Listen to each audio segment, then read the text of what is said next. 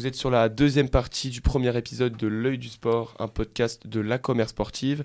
Au programme de cette euh, deuxième euh, épisode, nous allons euh, traiter du football, plus précisément de la Ligue 1 et de l'actualité européenne. Je vous laisse avec le jingle foot. Ce ballon avec la frappe de Bolmer Oh La foudre du pied droit de Mathieu Bolmer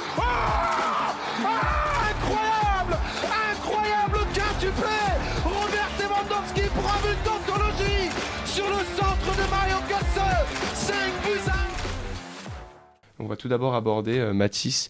euh, bah, forcément, la Ligue des Champions avec cette énième euh, déception du PSG. Donc oui, évidemment, on ne peut pas louper cette, actualité.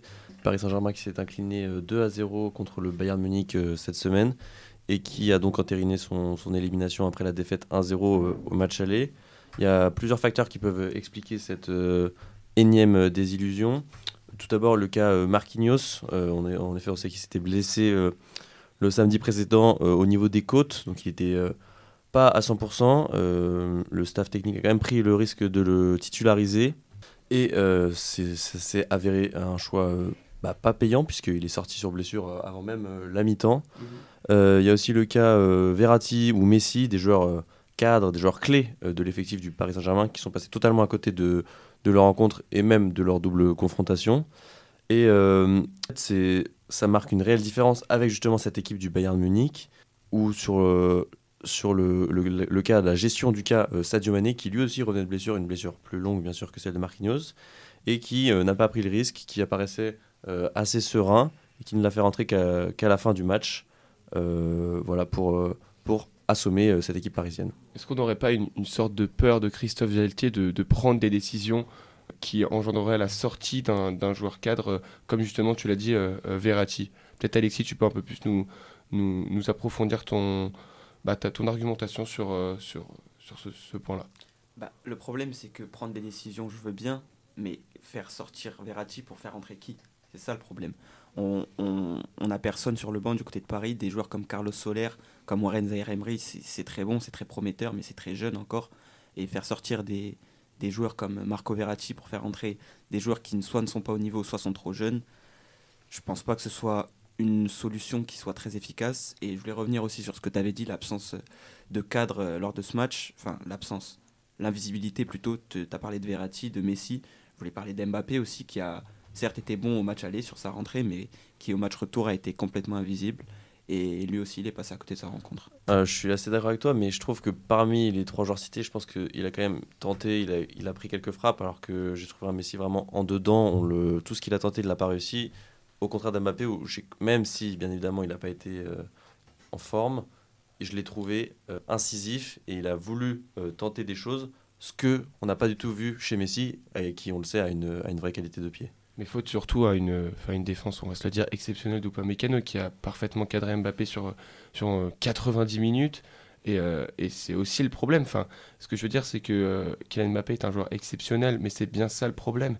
C'est le problème en fait d'une équipe qui dépend d'un seul et unique joueur. C'est-à-dire que euh, on, s'attendait à avoir un PSG, euh, enfin, avoir un Kylian Mbappé qui allait sûrement porter le PSG à l'Allianz Arena, mais il s'est avéré que Mbappé était très bien cadré, comme je viens de le dire, et donc le PSG doit assumer sans Mbappé.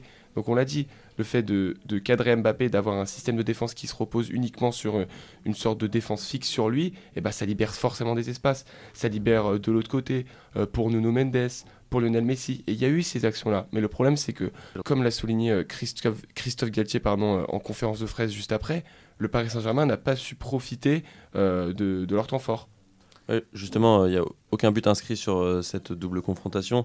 Ça, marque quand même euh, un, manque euh, criant d'animation offensive. Euh, Pour revenir aussi sur le côté défensif du Bayern Munich, tu es revenu sur la performance euh, bah, exceptionnelle de d'Ayo. Mais je pense qu'il faut revenir aussi sur euh, Stanisic, qui est jeune, qui a fait une grande performance avec Mbappé de son côté, Nuno Mendes, euh, Alfonso Davis aussi, qui a bien cadré euh, Hakimi. Et, euh, voilà, ils sont fait, euh, ils se sont fait euh, abattre fi- finalement euh, offensivement. Ils n'ont ils ont rien pu proposer. Et, et voilà, c'est dommage. Ça, ça leur coûte le- leur élimination en Ligue des Champions en huitième de finale encore une fois. Une nouvelle fois. Euh, pour conclure sur, sur le PSG aussi, enfin, ce qui a été marquant euh, en contraste avec le avec l'équipe du Bayern, c'est la différence sur le banc. On a vu les, différents changements qui, qui, ont été opérés. côté parisien, c'est Moukielé, puis Bichabou à sa place. Bernat, Warren, Zahir Emery et Ekitike qui sont, qui sont rentrés. Alors je ne veux pas leur faire offense, mais c'est clair que c'était un niveau en dessous par rapport aux, remplaçants euh, bavarois euh, qui ont été euh, Sadio Mané, Joao Cancelo, Serge Gnabry et Leroy Sané. Donc vraiment d'un calibre bien plus élevé et qui par la suite ont pu faire la différence sur la fin de match pour justement inscrire ce deuxième but et enterrer définitivement les espoirs parisiens. Mm. Mais on a beau, parce qu'il y a beaucoup de gens qui ont justement profiter pour incendier cette, euh, fin, ces choix tactiques, mais je trouve au contraire que, que cette jeunesse fait un peu cette reprise du flambeau de la jeunesse euh, en fin du match et même dans les, dans les 40 dernières minutes et même pour, euh, pour justement le, le cas, le cas Marquinhos avec Mukele, mais aussi Bichabou qui est rentré. franchement, sur son entrée, Bichabou a été remarquable. C'est-à-dire que même si sur le premier but, je sais pas votre point de vue un peu sur le premier but que, que Paris a encaissé, sur ce but de Choupo-Moting, qui est véritablement le fautif Est-ce que c'est Verratti? Est-ce que justement il n'a pas assez assuré? Ou est-ce que c'est euh, cette passe de Bichabou qui l'a mis en difficulté? Il faut quand même mettre, quand même un point d'honneur sur cette jeunesse qui est rentrée tout de même dans une, dans une atmosphère euh, euh, particulière et qui a su assumer ce statut de remplaçant. Bah, je suis totalement d'accord avec toi. J'ai trouvé les entrées de Bichabou et de Zaire Emery très intéressantes. Les deux, bah, ils ont apporté ce qu'ils avaient apporté. Mais le problème qu'on pointe, c'est surtout que ce soit eux les seules options. Parce qu'on parle quand même de deux joueurs qui sont nés en 2005 et en 2006, qui sont pas majeurs et qui doivent prendre des responsabilités énormes dans un club comme le Paris Saint-Germain qui est censé avoir de la ressource. Et quand on fait rentrer des, des Bichiabou, aussi bons qu'ils soient, des Ekitike, certes un peu moins bons, mais c'est ça prouve qu'il manque quelque chose dans ce club. Justement, euh, donc euh, laisser un peu ce, ce, ce, sujet PSG pour, euh, pour aborder un autre match en Ligue des Champions, euh, le cas Chelsea-Dortmund. Alexis, tu peux nous en dire un peu plus, que ce soit sur le match et euh, sur les performances de ces deux clubs, respectivement dans leur championnat oui, donc la semaine dernière, on a eu droit donc à la deuxième confrontation, donc le retour des huitièmes Chelsea contre Dortmund. L'aller avait été gagné 1-0 par Dortmund grâce à un superbe but de Karim Adeyemi qui était absent pour ce deuxième match. Et euh, donc euh, Chelsea devait, remonter la pente, devait se qualifier, devait créer presque un exploit pour une équipe qui enchaîne les défaites depuis, ce mercato hivernal très, euh, très dépensier. L'arrivée de Mikhailo Mudrik pour 70 millions, Enzo Fernandez pour plus de 100 millions, Benoît Badiachil, Noni Madueke, David Datrofofana, Malo Gusto qui arrivera cet été. Et après cette période de transfert, on a connu une série de défaites du côté de Chelsea. Euh, leur seule victoire, c'était contre Leeds, donc trois jours avant leur confrontation face à Dortmund. 1-0, donc une défaite euh, mince, mais une victoire mince, mais ça reste une victoire. Et euh, donc on s'attendait à voir Chelsea éliminé. Mais ils ont su s'imposer quand même 2-0 face à Dortmund avec des buts de Raheem Sterling et de Kaya Verts, auteur d'une très grande performance, qui a marqué sur un penalty qui a été assez discuté parce qu'il a été retiré et certains estiment qu'il n'aurait pas dû l'être. Euh, ça reste une performance quand même très remarquable parce que Dortmund avait enchaîné 11 victoires d'affilée, euh, toutes compétitions confondues, donc en championnat, en coupe, en Ligue des Champions. Et euh, on a vu une performance bah, très prometteuse pour le futur de la saison de Chelsea avec des très bonnes performances de certains joueurs qui sont démarqués comme Khalidou Koulibaly, Kaya Vert, comme je l'ai dit, auteur d'un but, Joao Félix aussi, auteur d'un très bon match. Et euh, ils ont su euh, imposer leur rythme. Dortmund a été de leur côté euh, peu en vue. on s'attendait mieux de la part de, certains joueurs comme Jude Bellingham. On, peut noter aussi la sortie sur blessure très rapidement dans ce match de Julian Brandt, qui est actuellement le meilleur joueur du côté de Dortmund. Et, voilà, cette bonne forme, elle se confirme pour Chelsea ce week-end avec leur victoire 3-1 contre Leicester. Ouais, je pense que c'était peut-être un match déjà tournant pour Chelsea dans leur saison catastrophique en championnat, euh, de pouvoir se, qualifier euh, face à Dortmund, qui plus est une bonne équipe euh, européenne. Ça peut peut-être relancer la dynamique londonienne et pourquoi pas bah, redonner de l'allant à tout un groupe qui, allait assez mal et bah, pourquoi pas espérer aller le plus loin possible pour cette équipe.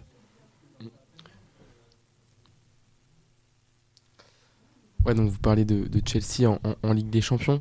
Certes, ils font des, super performances dans cette compétition et ils sont en train de revenir un petit peu en Première Ligue. Mais je pense que honnêtement, cette année, leur, leur seule chance de, de, de participer au, au- aux Coupes d'Europe la saison prochaine, c'est de remporter cette Ligue des Champions. Personnellement, je les vois pas du tout euh, revenir en championnat. Ils sont dixièmes et les équipes au-dessus d'eux, bon, on peut peut-être enlever Fulham qui est un peu en dedans ces, derniers temps, mais des équipes comme Brighton ou Brentford, je les trouve largement supérieures à ce que proposent les, hommes de Graham Potter euh, depuis, le début de la saison. Et donc, euh, pour continuer sur la Ligue des Champions, on a eu aussi Benfica qui a affronté Bruges et qui a donc gagné 5-1 au terme de, de ce huitième de finale retour, ce qui fait un score cumulé de 7-1. Une performance euh, bah, grandiose des joueurs de Benfica qui pourrait poser problème euh, à de grosses équipes sur les prochains tours. Et on a eu aussi euh, Tottenham qui a affronté Milan, match nul 0-0. Très peu d'action. L'action du match, c'est un carton rouge de Christian Romero. Milan passe, et... mais n'impressionne pas. On, verra ce que ça donnera au, prochain tour. On va aussi revenir sur un, sur un autre match, celui de, Real Madrid-Liverpool. Un point sur, sur ce match-là, mais également sur la forme du Real Madrid dans le championnat espagnol et la forme euh, de Liverpool en, Première Ligue. Alors oui, c'est le, choc de la semaine, donc ce mercredi, euh, Liverpool qui se déplace à Madrid et qui doit rattraper sa défaite écrasante à l'aller 5-2. Match très surprenant parce que Liverpool euh, entame sa rencontre en gagnant 2-0 et se fait remonter 5-2. Euh, ils doivent donc enchaîner ce match après leur victoire historique contre Manchester United euh, il y a une semaine, 7-0, mais aussi leur défaite face à Bournemouth ce week-end, 1-0. On se rappelle qu'ils avaient gagné 9-0 au match aller cette saison. Euh, globalement, Liverpool ne fait pas sa meilleure saison. Euh, sous l'air Klopp, ils étaient au milieu de tableau jusqu'à peu, ils ont réussi à remonter, ils sont actuellement sixième du, championnat. Euh, on remarque que certains joueurs commencent à, trouver leur repère à Liverpool. Darwin Nunes qui était très critiqué en ce début de saison et qui commence à, à marquer, à prendre confiance. Idem pour Cody Gakpo qui est arrivé plus récemment cet hiver, mais qui, qui commence à trouver ses marques. Et euh, ces deux joueurs, ils s'améliorent au fil des matchs. Et je pense que Liverpool compte sur ces, sur ces deux joueurs, ainsi que sur leur cadre. euh, je pense à Mohamed Salah notamment, pour, euh, pour cette confrontation fa- face à Madrid. Le Real, de leur côté, il reste sur une victoire ce week-end face à l'Espagnol Barcelone 3-1. Malgré les, les bonnes performances de Liverpool récemment, ils partent grand favori pour, pour ce match, même avec les, les, les blessures pardon, de Karim Benzema, de Ferland Mendy et de David Alaba, qui sont quand même des joueurs importants. Mais le Real a su s'habituer au cours de la saison. C'est des joueurs qui sont très blessés, très souvent blessés. Donc le Real sait faire sans ces joueurs. Et euh, donc, comme je l'ai dit, ils partent grand favori euh, avec un, grand Vinicius qui a encore marqué ce week-end, derrière un grand Militao et un grand Rudiger.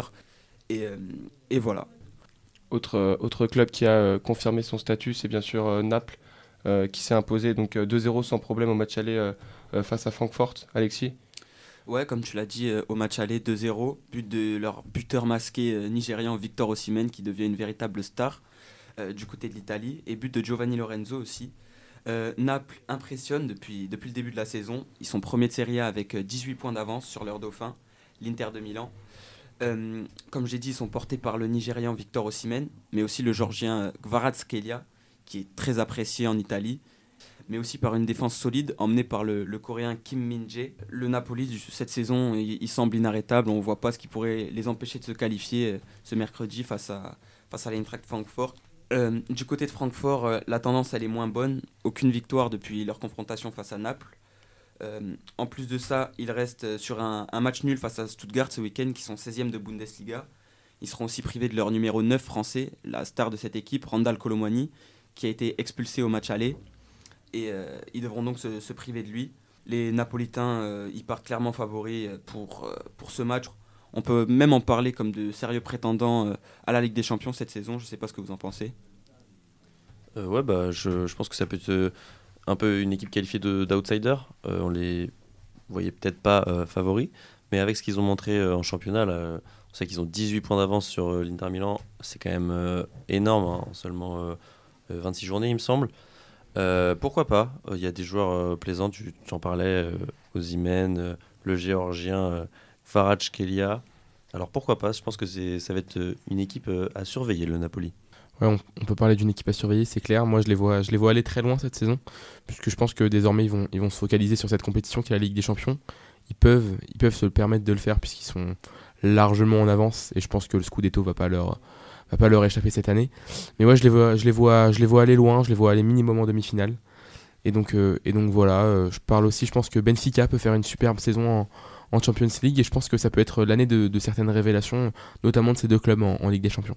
Et on va terminer ce point, ce point Europe avec, avec Nice, qui est le dernier club français à être encore en lice dans une compétition européenne. Mathis euh, ouais, exactement. Ils sont donc en huitième de finale de la Conference League. Euh, ils, se sont imposés 1 0 euh, contre le shérif Tiraspol. C'était là-bas, c'était en Moldavie. Une victoire étriquée, mais qui fait bah, l'affaire des Niçois et surtout de la France pour le, classement, pour l'indice UEFA. Donc il va falloir confirmer cette bonne forme ce jeudi pour le match retour. ça nous permet de faire une transition et de faire un lien sur notre dernière partie. Euh, qui sera sur, euh, sur la Ligue 1 et euh, justement la très bonne forme du moment de l'équipe entraînée par, par Didier Digard. on va prendre l'exemple de Nice, mais aussi de Reims. Ce sont donc deux équipes nouvelles avec un jeu rafraîchissant, tourné vers l'offensive et qui sont donc sur de très belles séries d'invincibilité en championnat. cependant, entre ces deux équipes, on a quand même remarqué une réelle opposition de style. On a d'un côté à Reims un entraîneur incisif, euh, rentre dedans plutôt, et euh, à Nice on retrouve un coach euh, plus calme et détendu. je vous laisse donc écouter un témoignage sur la philosophie de Didier Digard quand on dit qu'il a tout bon, même dans ses réactions d'après-match, dans ses mhm. analyses, lucide, il, s'enflamme pas. Voilà, il vise juste. Il vise juste, il est, il est équitable avec ses joueurs. Et ceux qui ne fait pas jouer, il leur, il leur explique, etc. Et donc tout le monde tout le monde va dans son sens, quoi. Il n'y a personne qui va euh, mettre des entraves euh, mhm. à, l'entraîneur comme il y a pu y avoir dans le passé. Et le fait que ce ne soit pas un braillard, euh, je pense que le message passe mieux. Avec ce, témoignage entendu sur BFM Côte d'Azur, on, comprend bien l'idée de la philosophie développée par Didier Dicard qui semble être appréciée dans le club. Et c'est pas anodin puisqu'il a d'abord été joueur à l'OGC Nice, euh, entre 2010 et 2015, donc euh, on, peut, on peut quand même dire qu'il connaît bien la maison. Euh, il a raccroché définitivement les crampons en 2018 pour faire son retour au sein de l'OGC Nice fin 2019. Donc il a d'abord commencé en tant que coach adjoint des U17 nationaux. Puis en 2021, il a pris la tête de l'équipe réserve de l'OGC Nice. Et euh, ensuite, en novembre 2022, donc euh, à, peine euh, un an après cette intronisation, il a été nommé adjoint de Lucien Favre, donc qui était à l'époque le coach de l'équipe première de l'OGC Nice. Et à la suite de mauvais résultats, donc en début 2023, il lui a succédé. Et tout de suite, on a vu une différence avec, avec l'équipe qui à l'époque était entraînée par Lucien Favre, puisque pour son premier match, le gym s'impose 6-1 contre Montpellier. Donc d'entrée, on a senti la patte la patte Didier Digard. Et désormais, euh, je pense que les joueurs de Nice peuvent même, euh, pourquoi pas, envisager l'Europe, puisque depuis l'arrivée de, Didier Digard, ils ont quand même euh, remporté de très belles victoires. Ils ont quand même battu donc Montpellier, je vous le disais, mais aussi Lille, Lens, Marseille et Monaco, qui sont quand même des équipes du top 5, top 6 avec, avec Lille. Donc on peut dire que l'équipe remonte en flèche et par la même occasion profite des faux pas de ses concurrents mieux placés. Et donc Gaëtan, ce que je voulais savoir, c'est Comment est-ce que euh, cet électrochoc a pu euh, avoir lieu par rapport au début de saison euh, assez catastrophique sous, sous les ordres de Lucien Favre? Ah, c'est vrai, comme tu l'as dit et comme tu l'as précisé, on sent un réel décalage entre Didier Digard qui, qui est actuellement l'entraîneur de l'OGC Nice et Lucien Favre. Lucien Favre qui est du coup l'ancien entraîneur des Aiglons qui a été démis de ses fonctions comme tu l'as dit début janvier. Et, et Lucien Favre qui a enregistré un des pires pourcentages de réussite du club 17 euh, matchs, 5 victoires, 6 nuls et 6 défaites, soit un pourcentage de victoire de 29,4%. C'est un chiffre qu'on peut également mettre en opposition à son premier passage, car euh, pour information, euh, Lucien Favre a déjà fait son apparition en tant que, poste d'entraîneur à l'OGC Nice de 2016 à 2018, où il avait justement enregistré un pourcentage de victoire d'un peu moins de 50%. Et donc, en fin de compte, on peut voir que Didier c'est comme un cadeau du ciel, en fin de compte, pour l'OGC Nice parce que euh, c'est une gestion différente. Lucien Favre, on avait plutôt l'impression que c'était euh, une, plutôt en fin de compte une méthode différente, mais surtout une mauvaise communication. En fin de compte, c'était moins sur, ce, sur, ce, sur ses déclarations et sur sa manière de coacher l'équipe, mais c'était plutôt sur la manière dont l'OGC Nice, l'équipe, l'effectif de l'OGC Nice percevait le coach, sur l'image qu'il dégageait lui-même. Sur ça, communication en fin de compte. Et on a l'impression qu'avec Didier Digard, c'est justement beaucoup mieux, comme on l'a écouté justement sur le, son de, BFM Côte d'Azur. C'est une gestion beaucoup plus saine, euh, et adéquate pour le club de l'OGC Nice qui, euh, qui performe.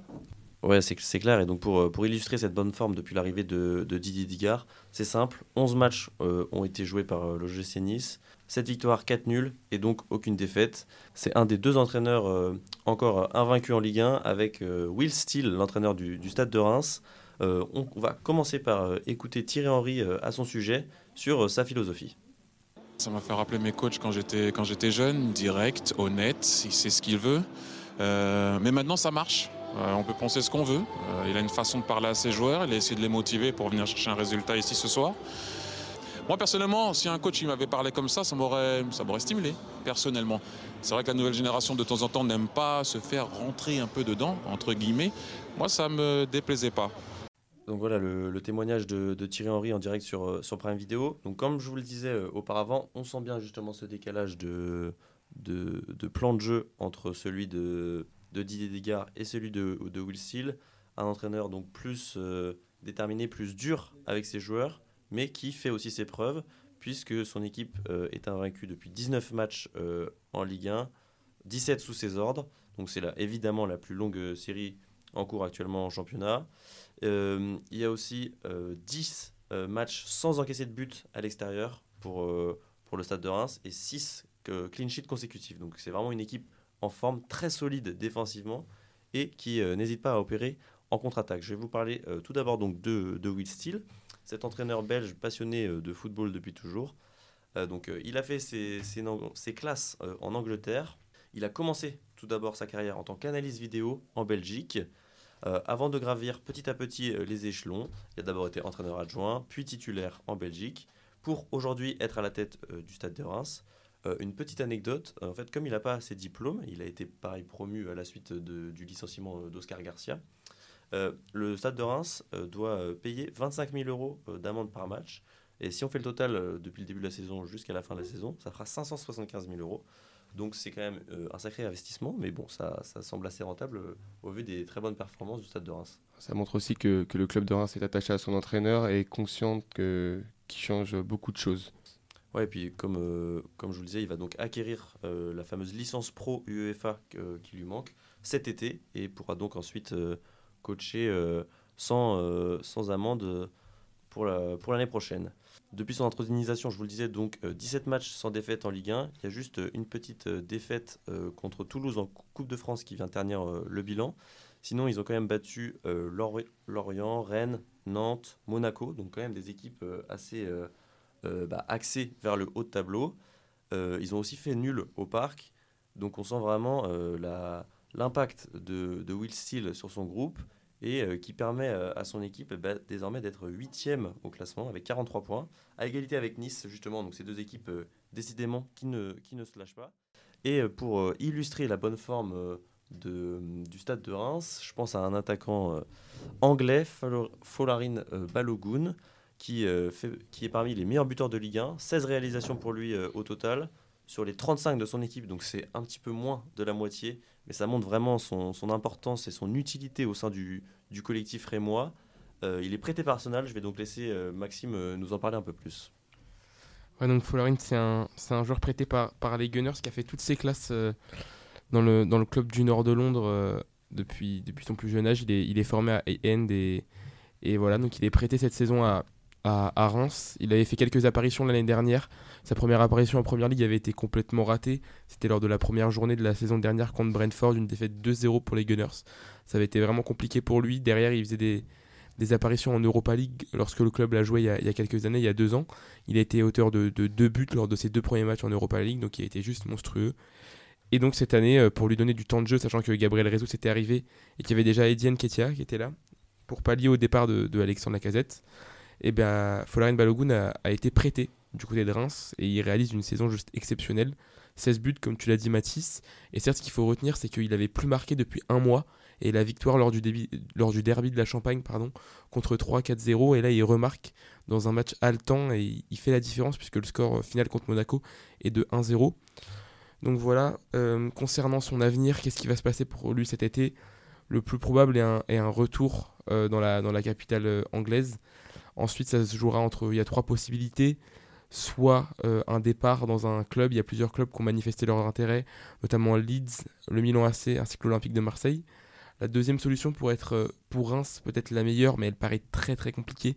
Ce serait une qualification européenne pour les Rémois et un prêt avec option d'achat de Folarin Balogun. On estime l'option d'achat à environ 40 millions d'euros.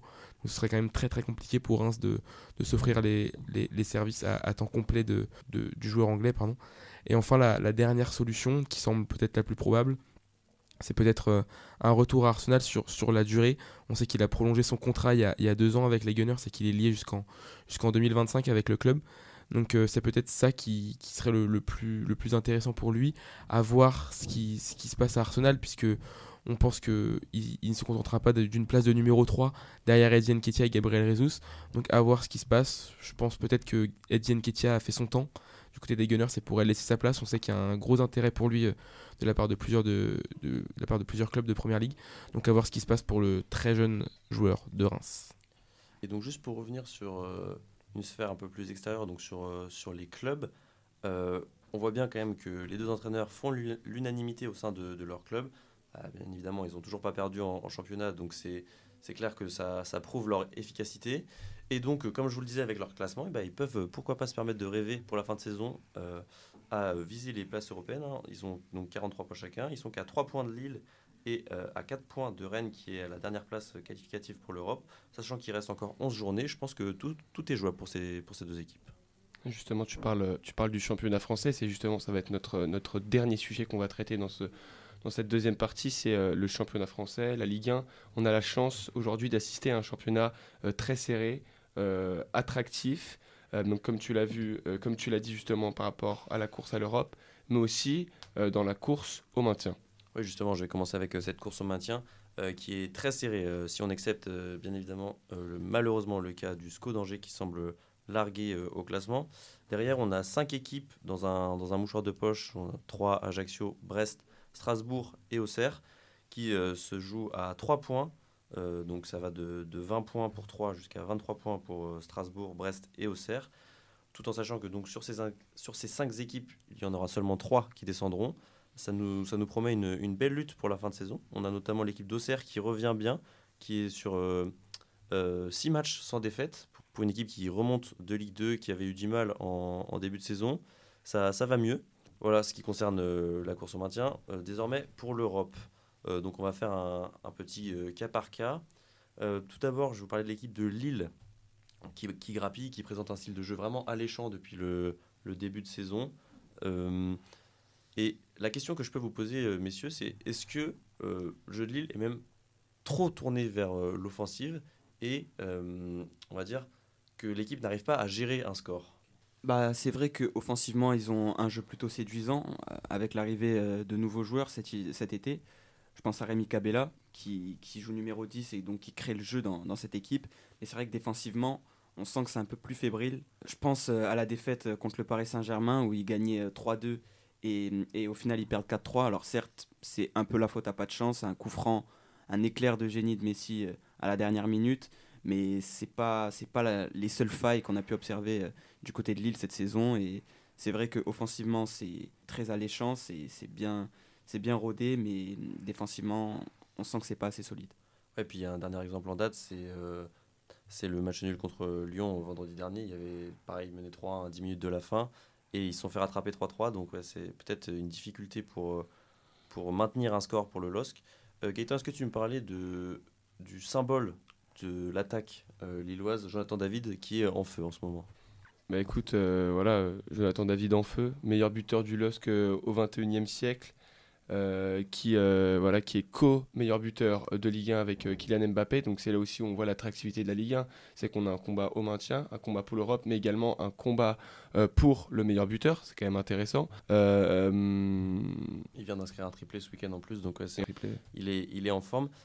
En parlant de triplé, justement, on peut aussi parler de Loïs Openda, l'attaquant de Lens, qui était en difficulté, qui n'avait pas inscrit le moindre but depuis le, le 1er janvier, qui a pour le coup, inscrit le triplé le plus rapide de l'histoire de la Ligue 1 en seulement 4 minutes 30 et qui a effacé des tablettes euh, un, Lillois, un ancien Lillois. donc ça le relance lui, ça le relance aussi son équipe qui était un petit peu plus en difficulté. Le Racing Club de Lens qui, reste donc sur une série de 4 matchs en défaite après avoir connu un début 2023 un petit peu compliqué. Et je pense que on va le voir par la suite, mais Lens a fait la très bonne opération en, termes de, course à l'Europe le week-end dernier. Au contraire, on a une équipe du Stade Rennais qui est vraiment en crise. Ils ont encore fait une, prestation décevante ce week-end. Euh, on a vu le, coach et le capitaine se plaindre du comportement affiché par leur équipe euh, au micro de, de Prime Video après le, après le match. On sentait euh, une sorte de déception, mais surtout d'agacement de la part de, Bruno Genesio qui, qui semblait dire qu'il ne trouvait pas les solutions et que son équipe répétait un petit peu les, les mauvaises performances. Enfin, les dauphins du Paris Saint-Germain avant le début de la journée, Monaco et Marseille, ont lâché des points. donc on en a déjà parlé, mais Monaco a perdu contre Reims à domicile. Et Marseille s'est fait rattraper en toute fin de match par euh, Strasbourg après avoir mené 2-0 pendant plus de 85 minutes. Euh, au final, le constat, c'est que ces deux équipes laissent Paris euh, s'échapper, puisque le PSG d'ailleurs s'est imposé à Brest.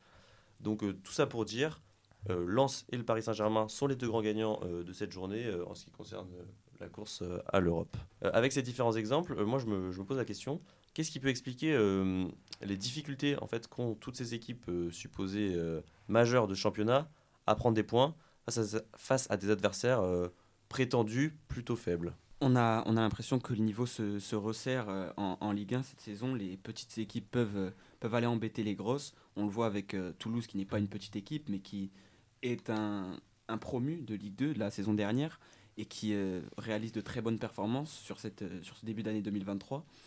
Et on voit qu'ils peuvent aller poser des problèmes à, beaucoup d'équipes, notamment Rennes qu'ils ont, battu à domicile assez facilement. Et euh, oui, le niveau se resserre et ça, ça, rend cette Ligue 1 plus attractive. Mais comment aussi expliquer le fait que, euh, c'est une question hein, que je vous pose, expliquer le fait que euh, justement les, les, clubs majeurs de Ligue 1 qui délaissent en quelque sorte le championnat français au détriment pour justement la Coupe d'Europe, alors qu'en Coupe d'Europe on a vu aucune équipe française, enfin club français n'est présent dans le championnat, euh, championnat d'Europe, euh, hors justement euh, l'OGC Nice. Je pense pas que ce soit dû à un délaissement des, des championnats et par, par, les équipes françaises. Je pense que c'est surtout des erreurs de, recrutement. On voit des, des, recrutements un peu étranges, notamment au PSG cette saison. Un recrutement estival pas au niveau. Hum, le seul point fort, c'est Nordi Mukele qui réalise une saison correcte. Le reste, c'est Hugo, Ekitike, Carlos Soler, Fabian Ruiz qui réalisent des saisons plus que moyennes. Euh, du côté de Marseille aussi, on a des recrutements un peu bizarres. Vitinha, la recrue la plus chère de l'histoire de l'OM, qui ne joue quasiment pas. Asdin Ounahi aussi, euh, en provenance d'Angers, qui joue très peu. Euh, du côté de Lyon, c'est la même chose. Des recrutements comme Jeffinho, qui se blesse sur des célébrations. Amin Sarr, qui ne joue pas beaucoup on a l'impression que les clubs français ne recrutent pas intelligemment et euh, les gros clubs français, contrairement aux, petits clubs comme Toulouse par exemple, qui a cet été euh, trouvé une très bonne pioche avec euh, Dalinga qui, inscrit beaucoup de buts cette saison en, Ligue 1. Certes, la Ligue 1 donc, nous propose un, championnat assez alléchant avec de très belles affiches, de très beaux affrontements et surtout un suspense pour la fin de la saison comme on, en parlait précédemment.